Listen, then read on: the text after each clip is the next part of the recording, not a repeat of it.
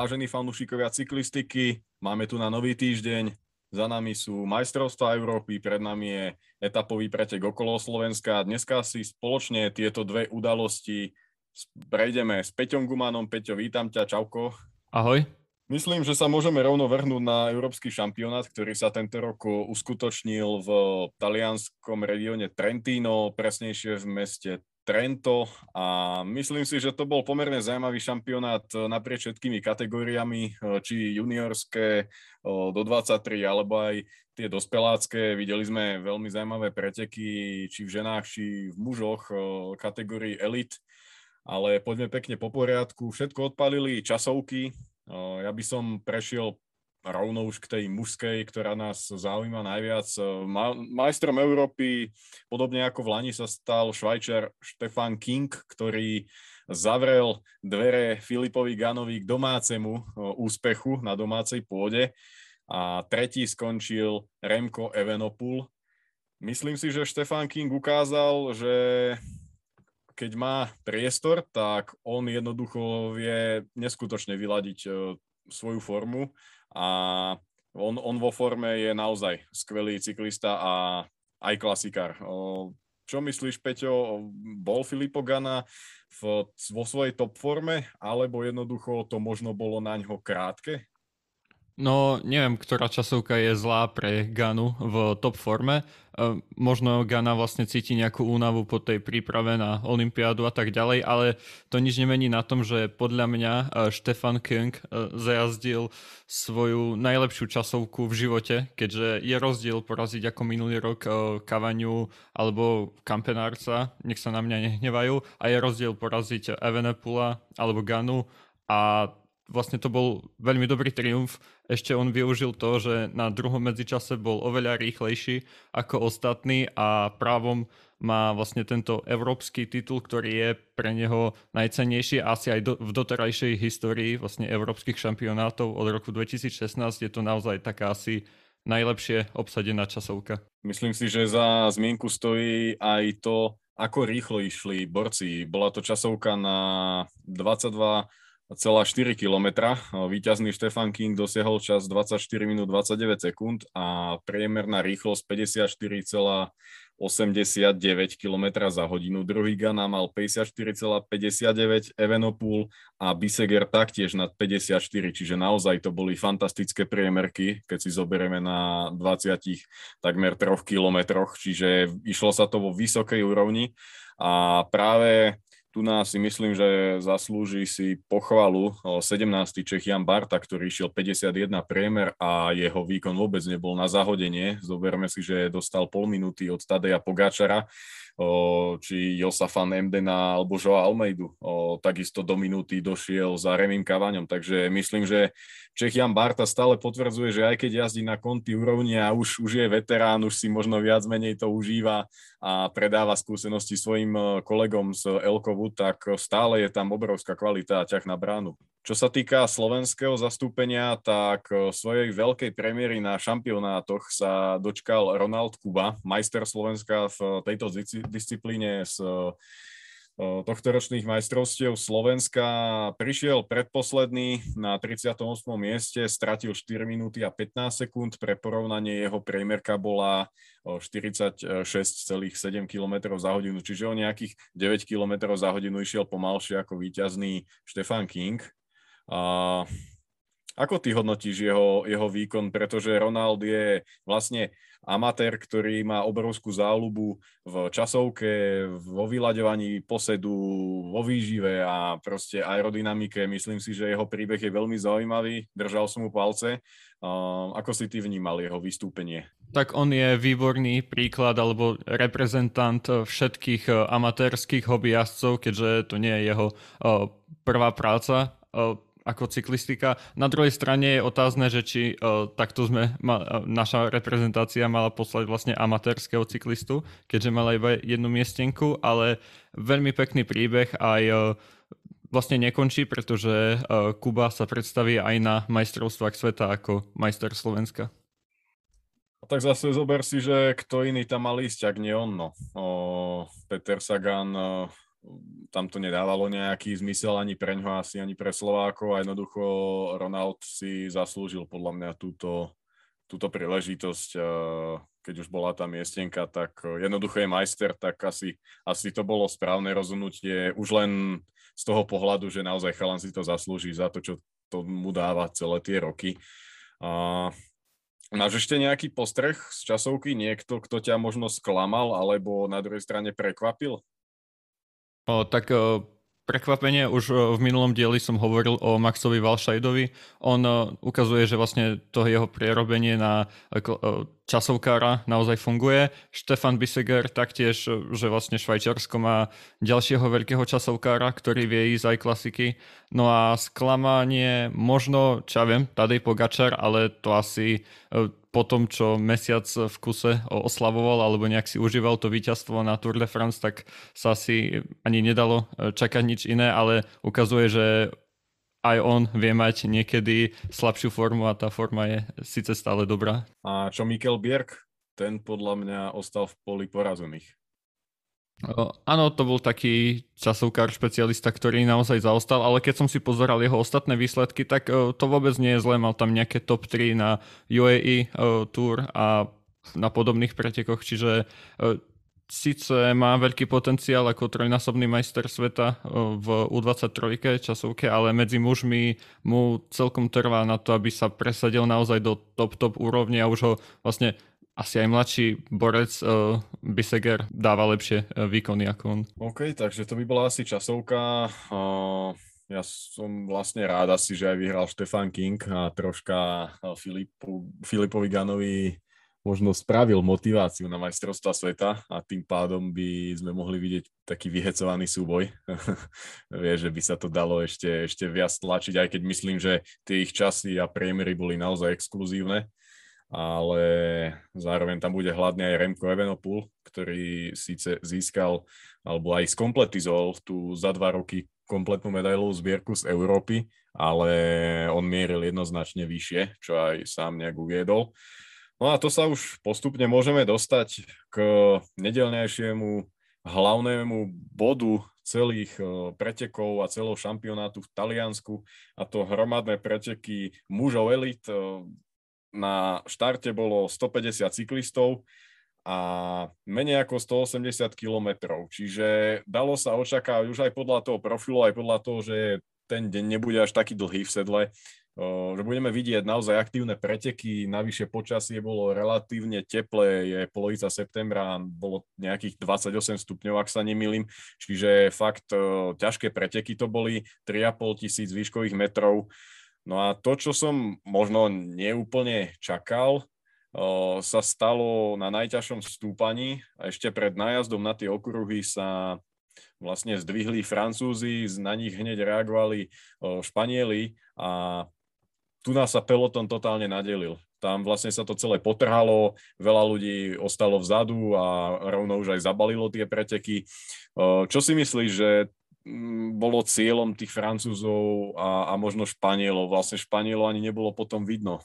Prečo podľa teba tu chceli takto prikúriť? Tak Španieli mali jazdcov, ktorí chcú mať e, ťažké preteky, takisto asi aj Francúzi, ktorí tam mali proste čistých vrchárov, Borgila, Bardeta, možno Koznefrova, ktorý zvládne aj takýto klasikársky typ stúpaní. Potom Španieli chceli pre Dela Cruza. No a neviem, ako mne sa to páčilo, ale veľmi neviem prečo až takto skoro sa to otvorilo. Bolo to veľmi šialené, proste tam nastupovali veľmi skoro sa na vzduchu ocitol, ja neviem, e, Evenepoel, Bergil, Moskon a takí jazdci, čo bolo naj, najprv celkom prekvapivé, ale dodalo to tým pretekom poriadnu šťavu a podľa mňa tá prvá polovica pretekov patrila jednoznačne k najlepším momentom vôbec celého roka, pretože fakt to bolo non-stop pretekanie. A po takom troška útlme, ktorý netrval ale dlho, a v ňom sme troška aj zistili situáciu, že jediný v akom takom dostrele hlavnej skupiny zo Slováku je Peter Sagan, aj ten strácal dve minúty a bolo jasné, že sa môže rozlúčiť s nejakým zaujímavým výsledkom. No a vlastne tam sme prišli na, na mnoho vecí, kto je vzadu, kto dneska už nezasiahne do toho a po nejakej chvíľke sme, sme potom zistili, že vlastne Tadej Pogáčar chce pokračovať v tomto tempe a videli sme ho v takom dlhom útoku tam asi tiež nemôžeme povedať, že chcel spraviť niečo podobné, čo, čo Španieli a možno aj tí Francúzi spomínaní a urobiť preteky ťažkými, alebo bol hlavne návnadou pre Mohoriča? S odhľadom môžeme povedať, že možno Mohorič sa necítil až tak dobre a Mohoričovi by práve sedelo, ak by sa tá ťažšia časť prešla pomalšie, ale možno sa nejak dohodli, že Pogačar teraz skúsi vystreliť, vystreliť eh, svoje náboje na Európe no a potom na napríklad na majstrovstvách sveta si to prehodia, kde Mohoričovi, Mohoričovi o, oveľa viac o, sedí tá trať a Pogačar je vlastne ten istý e, prípad, že je to vrchár a takéto klasikárske preteky e, mu za istých okolností nesedia a on chcel zabraniť, aby tie okolnosti nastali. A po nejakom tom útoku Pogačara sa dopredu vydala celkom zaujímavá skupina. Myslím si, že tie mená naozaj hovoria o tom, že už sa začínalo pretekať a išlo do tuého. Bol tam vlastne s ním, ak sa nemýlim, aj Mateo Trentin a, a ono, vlastne tá skupina potom poslúžila ako východisko tej ďalšej skupiny, s Renkom Evenopulom, ktorá sa tam po Remkovom útoku dotiahla a začali sa už naozaj tie záverečné preteky. Už to boli neustále nástupy a napokon sa na čele tuším nejakých 60 km pred cieľom usadila skupina, kde bol Evenopul, Herman, Sivakov, Hirši, Kosnefrova a hlavne aj Sonny Colberelli, čiže bolo to naozaj už vyselektované a bolo jasné, že budúci majster Európy zíde práve z tejto skupiny. A rovnako ako vlastne chvíľu predtým, tak o, o nejaký ten okruh ďalej o, opäť vsadil všetko na jeden tvrdý útok na pove. Remko Evenopul, no a spolu s ním odišiel za jeho zadným kolesom len Benoa Kosnefrova a Sony Colbrelli, čiže tu nás sa vytvorila trojica, ktorá následne pekne spolupracovala, ale najmä jej motorom bol Remko Evenopul, ktorý v úvode vlastne otiahol podľa mňa koľko? 7 mm, minút išiel na tom čele a, a, a akože naozaj on to tam oddelil. Potom si troška prestriedali, no ale ten nájazd do Pova v posled, poslednom tom stúpaní prenechávam slovo tebe a Začni opisovať ty, ako si to videl z pohľadu Evenopul versus Colbrelli, taktika, ktorá vlastne tam nevyšla Belgičanovi. Čo by si ty možno spravil inakšie od momentu, kedy ostali, dajme tomu, všetci traja ešte? Uh, tak Evenepoel správne chcel urobiť tie preteky ťažké na tom stúpaní, na jeho tempo nestačilo Koznefrova, no a potom čo mal robiť, tak na jeho kolese bol Colbrelli, ktorý viditeľne akože išiel na limit, hoď má akú dobrú formu, tak oproti oveľa ľahšiemu Evenepoelovi na asi 3-kilometrovom stúpaní bude mať menšiu nevýhodu, no a Evenepoel začal podľa mňa asi jediné, čo vie, a to je, že absolútne tvrdé tempo. On nemá až takú dynamiku v nohách, že by vedel za niekoľko sekúnd si urobiť, čo ja viem, dvoj, troj metrový náskok, takže musel asi dúfať, že mu Colbrelli odpadne z kolesa, to sa nestalo. No a čiže vrcholom stúpania povo nejakých 10 km pred koncom prešli spolu. No a Evenepoel aj v zjazde, aj na uh, rovine, takej asi 5 km do uh, Trenta, on bol proste na špici. Čo mal vtedy robiť? Za kolesom mal lepšieho šprintera, ktorý vedel, že ak ho dovezie do cieľa, no tak je vybavené a Evenepoel berie striebornú medailu. To sa nakoniec aj stalo, ale čo mal Evenepoel robiť a to nechať Colbrelliho byť na čele, buď ťahať, alebo nech obaja akože budú dostihnutí, pretože takto nemá šancu vyhrať zase v nejakej zákrute, keby bol Evenepoel za Colbrelliho kolesom, on vie e, zautočiť tak v sede, tak nenápadne a nejak sa vzdialiť. E, to sa bohužiaľ nestalo. Evenepoel našiel veľmi silného protivníka, už to neboli jazdci ako z belgických klasik, ktoré pred pár týždňami uh, vyhral, takže proste jednoducho unikol zo skupiny a, a už ho nikto nikdy nevidel. Čiže Evenepoel trošku neskúsene musím povedať, uh, Colbrelli zas uh, strategicky robil všetko to, čo mal.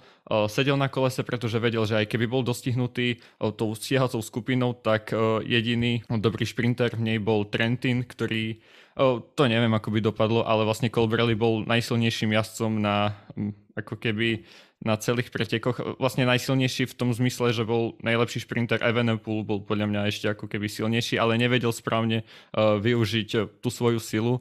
No a takto to skončilo veľmi zaujímavo, no a v cieli sa radoval uh, po štvrtýkrát za sebou talianský uh, jazdec. Čiže sú to také otvorené majstrovstvá Talianska na Európe, však by sme mohli povedať. Lebo naozaj im to, im to vyhovuje a obhajujú to každý rok.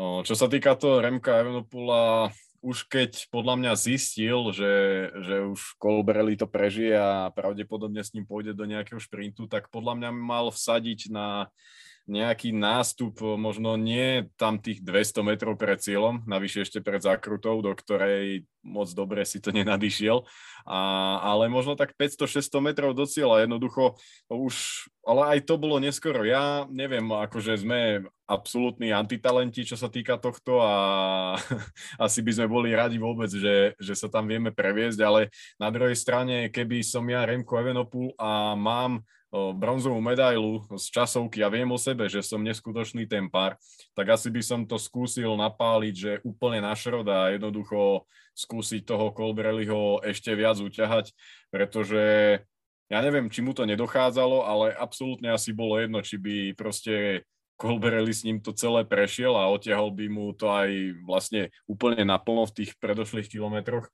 alebo by to dopadlo tak, ako to včera dopadlo. Čiže ja si myslím, že tam jednoducho Evenopul mal niečo skúsiť, pretože ono to bolo skôr ako keby, ja neviem, bol zmierený s tým, že dneska jednoducho ide na druhé miesto, alebo neviem, akože mne to bolo čudné úplne celé. Ja som si myslel, že Remko si uvedomuje veľmi dobre, ako ho má za zadným kolesom keď už na stúpaní sa ho nezbavil, tak som myslel, že dole, keď vlastne nepochopiteľné to bolo pre mňa, že Colbrelli dovtedy nestriedal a dole na rovine na posledných 4 kilákoch mu začal striedať, tak tam si hovorím, že OK, tak tu nám možno Remko skúsi raz, dva razy vyraziť, ale nestalo sa, čiže neviem, neviem, prečo takéto zlyhanie prišlo podaní mladého Belgičana, ale myslím si, že môžeme byť radi, že Remko sa vracia do svojej top formy. Myslím, že ešte nejaké to percento tam chýba, a možno aj sebavedomie chýba, ktoré spomínal aj sám Patrick Lefevre túto sezónu, ale myslím, že takýmito výkonmi si ho ľahko nájde a jednoducho musí sám seba presvedčiť o tom, že, že je veľmi silný a ťažko má nejakú konkurenciu, čo sa týka takýchto solo jazd a ak tomu pridá troška takej dômyselnosti v tom útoku, tak sa bude porážať veľmi ťažko, či v top kopcovitých etapách alebo v takýchto klasikárskych okruhoch.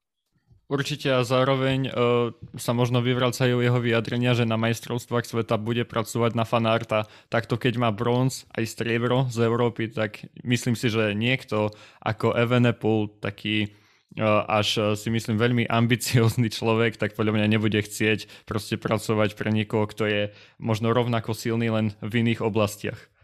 On bude veľmi zaujímavé sledovať to na tých majstrovstvách sveta, pretože tam e, to bude fakt pekelná belgická zostava, ktorá navyše bude doma. Tam to bude proste obrovské očakávania od novinárov, od fanúšikov, obrovský tlak zo strany aj svojho týmu, domestikov a podobne. Čiže tam som veľmi zvedavý, ako sa dokážu Belgičania s týmto vyrovnať, ale myslím si, že minulé ročníky ukázali, že, že vedia, kvázi aj Jasper Stuyven vie, aj Greg Van Avermeca vedia obetovať, to isté Filip Gilbert, čiže tu na pokojne môžu hrať niečo podobné, ako hrali v Tokiu, že vlastne sme tímoví kolegovia, dajme tomu do posledných dvoch okruhov, a potom, potom uvidíme, či Vout alebo ja. myslím, že aj oni obaja si dobre uvedomujú, že tá, ten ich dvojboj je obrovskou silou či pre jedného, či pre druhého, pretože ak zautočí fanart a pôjdu s ním nejakí favoriti, tak Remkovi bude stačiť nasledovať úplne v pohode zadné kolesa a následne bude môcť útočiť on a zase to pomôže Voltovi. Čiže uh, oni dvaja si myslím, že si toto veľmi uvedomujú a v tom závere jednoducho to bude o tom, kto bude mať e, silnejšie nohy a ja si myslím, že ich bude mať silnejšie Wout van Aert. takže, Dobre, k tomu takže, sa ešte dostaneme. jasné. Čiže uh, Sonny Colbrelli jednoznačne zaslúžený víťaz, majster Európy. Uh, akurát ma mrzí, že talianská trikolora zase bude troška v úzadí však. No, no čiže Taliani sa asi v úzovkách nepotešia tomuto, ale Sonny Colbrelli si zaslúži o, jednoducho ten titul minimálne majstra Európy, ak nie aj majstra sveta za to, čo predvádza posledné týždne. Je to borec, ktorý má možno spomedzi celého pelotónu asi aj najlepšiu formu. Čo si ty myslíš? K tomu môže konkurovať za posledné dni alebo týždne v tej top forme, pretože naozaj na každom fronte, či šprint, či ťažšie etapy, či takáto klasika s nejakým potrhnutím šampionátu, jednoducho Colbrelli je bezchybný. Mm, ako určite možno ešte jeho tímový kolega Mohorič, no a potom ešte istý fanart, ktorý vyhral ani neviem koľko etap na okolo Británie, asi 4 sa mi zdá a bolo to vlastne všetko, malo to mm, vlastne 3 asi šprinty, potom v cieľovom stúpaní utrhol Ala Filipa, čiže asi fanart je taký muž vo forme, potom Colbrelli. Uvidíme, či im to vydrží e, ešte aj za tie e, dva týždne. Presne tak, počas vlastne majstrovstiev Európy, alebo teda v týždni, kedy boli majstrovstvá Európy, sa išlo aj Tour of Britain. Myslím, že úplne v rýchlosti môžeme spomenúť, čo sa tam udialo. Myslím, že za veľkú a hlavnú zmienku stojí trojica Wout van Aert, Julian Alaphilippe a Ethan Hayter z Ineosu. Uh, videli sme nádherné súboje od prvej etapy. Uh, vlastne tú otvárajúcu etapu vyhral Wout van Aert v šprinte, tam akože to bolo úplne suverené. Na druhý deň vyhral z úniku Robin Carpenter, druhé miesto pre práve spomínaného hejtra z Ineosu. Ten sa vlastne tu na dostal na dostrel Voltovi fan Artovi a v nasledujúci deň prišla tímová časovka, ktorú ovládol práve hejterov Ineos.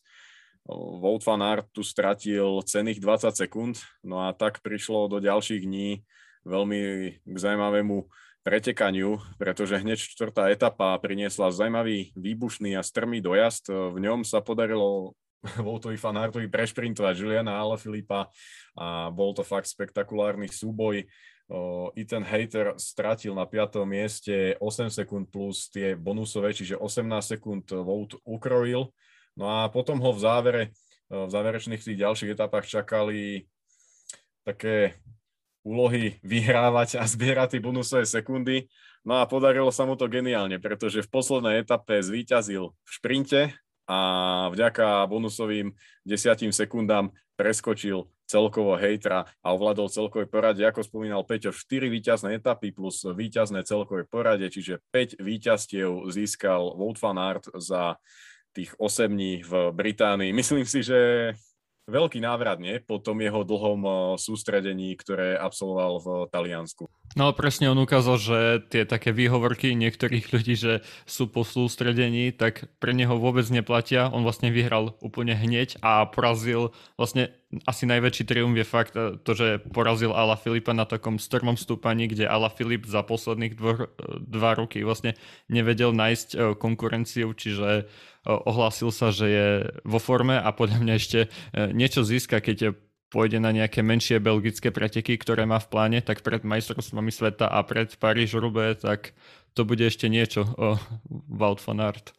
A pre Volta van Arta to vlastne boli víťazstva, ktoré ho posunuli na číslo 13, čo sa týka tohto ročných triumfov, čiže naozaj neskutočná sezóna tohto nejakého univerzála cyklistického a ešte okrem Paríž-Roubaix a majstrovstiev sveta treba spomínať aj časovku na majstrovstvách sveta, kde bude patriť medzi absolútnych favoritov a v tejto forme bude schopný to aj vyhrať. Čiže, o, ale o tom potom, o tom sa budeme baviť hlavne po okolo Slovenska pred majstrovstvami sveta.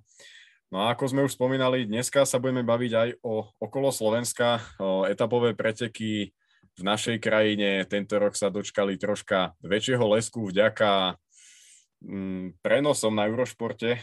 Vláda uvoľnila 350 tisíc eur, ktoré pomohli k tomu, aby sa na Eurošport 1 dostala hodinka živého prenosu. Potom na Eurošporte 2 bude nejaký záznam večer. Peťo, ako sa tešíš ty na okolo Slovenska a ako vnímaš tento ročník okolo Slovenska? O, tak organizátori to vlastne povedali na rovinu. O, príde tu Peter Sagan, čiže vlastne všetky etapy sú ako keby o, robené pre neho, čiže nenájdeme nejaké o, dlhé kopce o, okrem o, prejazdu cez o, Tatranské dediny a to je asi tak všetko. Končí sa na rovinkách alebo do takých falošných roviniek v niektorých mestách, čiže rozhodujúcim prvkom bude prolog, ktorý má niečo cez kilometr v Košiciach. Je to také atypické pre veľké preteky, skôr sa to deje presne na takýchto jednotkových pretekoch a naozaj tam tie sekundy budú vlastne rozhodujúce a tiež sa bude bojovať iba čo sa týka na poli bonusových sekúnd, tak ako minulé roky, keď uh, Janik Štajmle vyhral uh, s rovnakým časom uh, ako druhý muž celkového poradia, čiže bude to veľmi tesné. No a čo sa týka štartovej listiny, no tak ako sme povedali, roviny a teda šprintery budú dominovať, uh, tak najväčším menom vlastne pre domáce publikum je Peter Sagan, ktorý má šancu v podstate asi každej etape. Eh, konkurovať mu však bude oveľa lepší vlak eh, týmu Deceuninck Quickstep, ktorého hlavným šprinterom by asi mal byť eh, Kolumbíčan, ktorý sa síce s týmom lúči, Jose Alvaro Hodge, ten má Michaela Morkova, alebo ako som spomínal, obhajcu titulu Janika Štajmleho z Nemecka. Bude tu aj taký šprinter z Holandska, Case Ball, ktorý síce nemá nejakú dobrú sezónu, ale ja si myslím, že kombinácia Caseball a Kasper Pedersen, taký dobrý rozbiehač, môže byť celkom nebezpečná. No a čo sa týka ďalších šprinterov, tak uh, asi spomeniem Estonca Mikela Rejma, ktorý jazdí za uh, poľský tým Mazovše a uh, zaujímavosťou je, že tento tým poľský ho podpísal iba už v nejakej pokročilej časti sezóny v 2021, keďže tento Estonec nemal profesionálny kontrakt a až po tom, čo ho prepustil tým Israel Startup Nation si hľadal niekoľko mesiacov svoje miesto v profesionálnom pelotóne a práve na takýchto pretekoch, ktoré nemajú až takú veľkú konkurenciu, sa práve môže ukázať. K tomu Kesovi Bolovi určite hm, myslím si, že mu pomôže aj to, že na okolo Slovenska nie je až taká šprinterská konkurencia. Tým pádom on nebude musieť e, robiť to, čo mu moc nejde a to bojovať o pozíciu. Myslím, že so mnou budeš súhlasiť, že práve on tam dosť eh, vždy zhorel. Ono sa o ňom hovorilo, má absolútnu nejakú dobrú rýchlosť, silu, je to veľký chlap. A práve tu mu to môže vyhovovať. Sú to preteky, ktoré nie sú až takej pozornosti, neovplyvajú nejakou veľkou kvalitou štartovného pola, aj napriek tomu, že tu na neviem eh, koľko voltúrových tímov, ale ruku na srdce si treba dať. Eh, štartová listina je je aj podľa Pro Cycling Stats rankingu nie príliš nejaká luxusná, keď mám byť úprimný a vlastne okolo Slovenska dva roky dozadu bolo o celý level, možno aj dva o, ťažšie v tomto ohľade. Takže práve toto môže nahrávať Sesovi Bol, Bolovi a aj o, spomínaným ďalším cyklistom k tomu, že môžu si tu zachrániť sezónu alebo sa ďalej predať. Čiže bude to zaujímavé sledovať. Rovnako som veľmi zvedavý, ako sa bude dariť e, nielen slovenským, ale aj českým cyklistom z kontinentálnej úrovne. A tak sa ťa na rovinu pýtam, dokáže český Elkov tvoriť preteky? Podľa mňa budú zbierať e, nejaké body v únikoch a podľa mňa oni budú veľkí favoriti, čo sa týka nejakých šprinterských a vrchárskych klasifikácií. Čiže áno, oni ukazujú, že majú o, tú kvalitu. O, rovnako myslím si, že takým žolíkom môže byť aj slovinský tým Adria Mobil a vyzvihnem ešte talentovaného 22-ročného Kristiana Hočevara, ktorý je ďalším takým slovinským talentom, ktorý sa môže presadiť aj vo World Tour. Čo sa týka možno ďalších zaujímavých mien, tak okrem nejakých tých, čo si ty spomenul, vlastne z Voltúrej úrovne, tak ja si myslím, že treba spomenúť aj Chrisa Fruma, ktorý sem príde. Síce nejazdí v takej top forme, už to nie je ten asi víťaz e, štyroch Tour de France, ale predsa po slovenských cestách sa bude premávať ešte aktívnej profi kariére Chris Froome. Takisto myslím, že Izrael prináša Krisa Nejlenca, ktorý je veľmi zaujímavý cyklista a myslím, že on bude jedným z tých, ktorý sa bude snažiť rozbiť troška tie šprinterské dojazdy, možno budeme vidieť v nejakých nástupoch, ale jednoducho preňho tento profil moc nie je. Ďalej si myslím, že veľmi zaujímavé bude sledovať uh, Cycling Academy Trenčín, vlastne tento tým a hlavne projekt z bude spoliehať na Tomáša Kaloirosa, predpokladám, ktorý dokázal túto sezónu zajazdiť veľmi pekné výsledky. A každopádne treba dávať pozor na Norov. Čo myslíš ty, dokážu Nóri vyfúknuť napríklad možno aj celkový triumf? Môže byť. Uh, tam poviem meno Idar Andersen. A ak ste sledovali Tour of the Alps, tak to je ten, ktorý v prvej etape sa nalepil na únik Gianniho Moscona. Uh, je to 22-ročný no, Nor, ktorý uh, ukazuje celého takého ducha uh, týmu Uno X, uh, ktorý síce nepriváža akože najväčšie hviezdy Markusa Hulegarda, ktorý bol 7 na majstrovstvách Európy v úplne super forme, ale myslím si, že príde Kristof Halvorsen, to je tiež taký šprinter, ktorý má šancu sa dostať, poviem aj možno do top 3 e, nejakých šprinterských etáp, čiže e, naozaj veľmi sympatický tým, ktorý e, ukazuje veľmi dobrú systematickú pripravenosť aj to, že vlastne každým rokom rastie. Čo sa týka pretekov, tak vlastne aj tým, aký je hype okolo toho a ako sú tie trasy poskladané, tak najväčším favoritom by mal byť teda Peter Sagan, ale Myslí si, že to taký aj naozaj pri pohľade na tú štartovnú listinu, že je najsilnejším? O, tak o, jeho forma na, na kopcoch, ako sme videli na Európe alebo na Benelux Tour, tak o, vôbec nie je optimálna, alebo ako z minulých rokov, ale keďže tie etapy naozaj sú o, jednoduché, zo Slovenska sa vybralo asi fakt to profilovo najjednoduchšie, čo máme, čiže myslím si, že mal by, ja si typnem, že jednu etapu získa a potom zvyšok si rozdelia, podľa mňa aj Caseball získa jednu etapu a uvidíme, čo vlak eh, Deconic Quickstep tamto môžu aj eh, dosť eh, útočiť. Napríklad Steimle nie je taký iba typický šprinter, on vie vlastne si nastúpiť a mohol by si opäť zachrániť sezónu, keď v jari na menších belgických pretekoch spadol a mm, mal vlastne dlhý návrat zo zranenia. No, plánuješ ísť pozrieť nejaké etapy a nejak e, si užiť tento cyklistický sviatok u nás?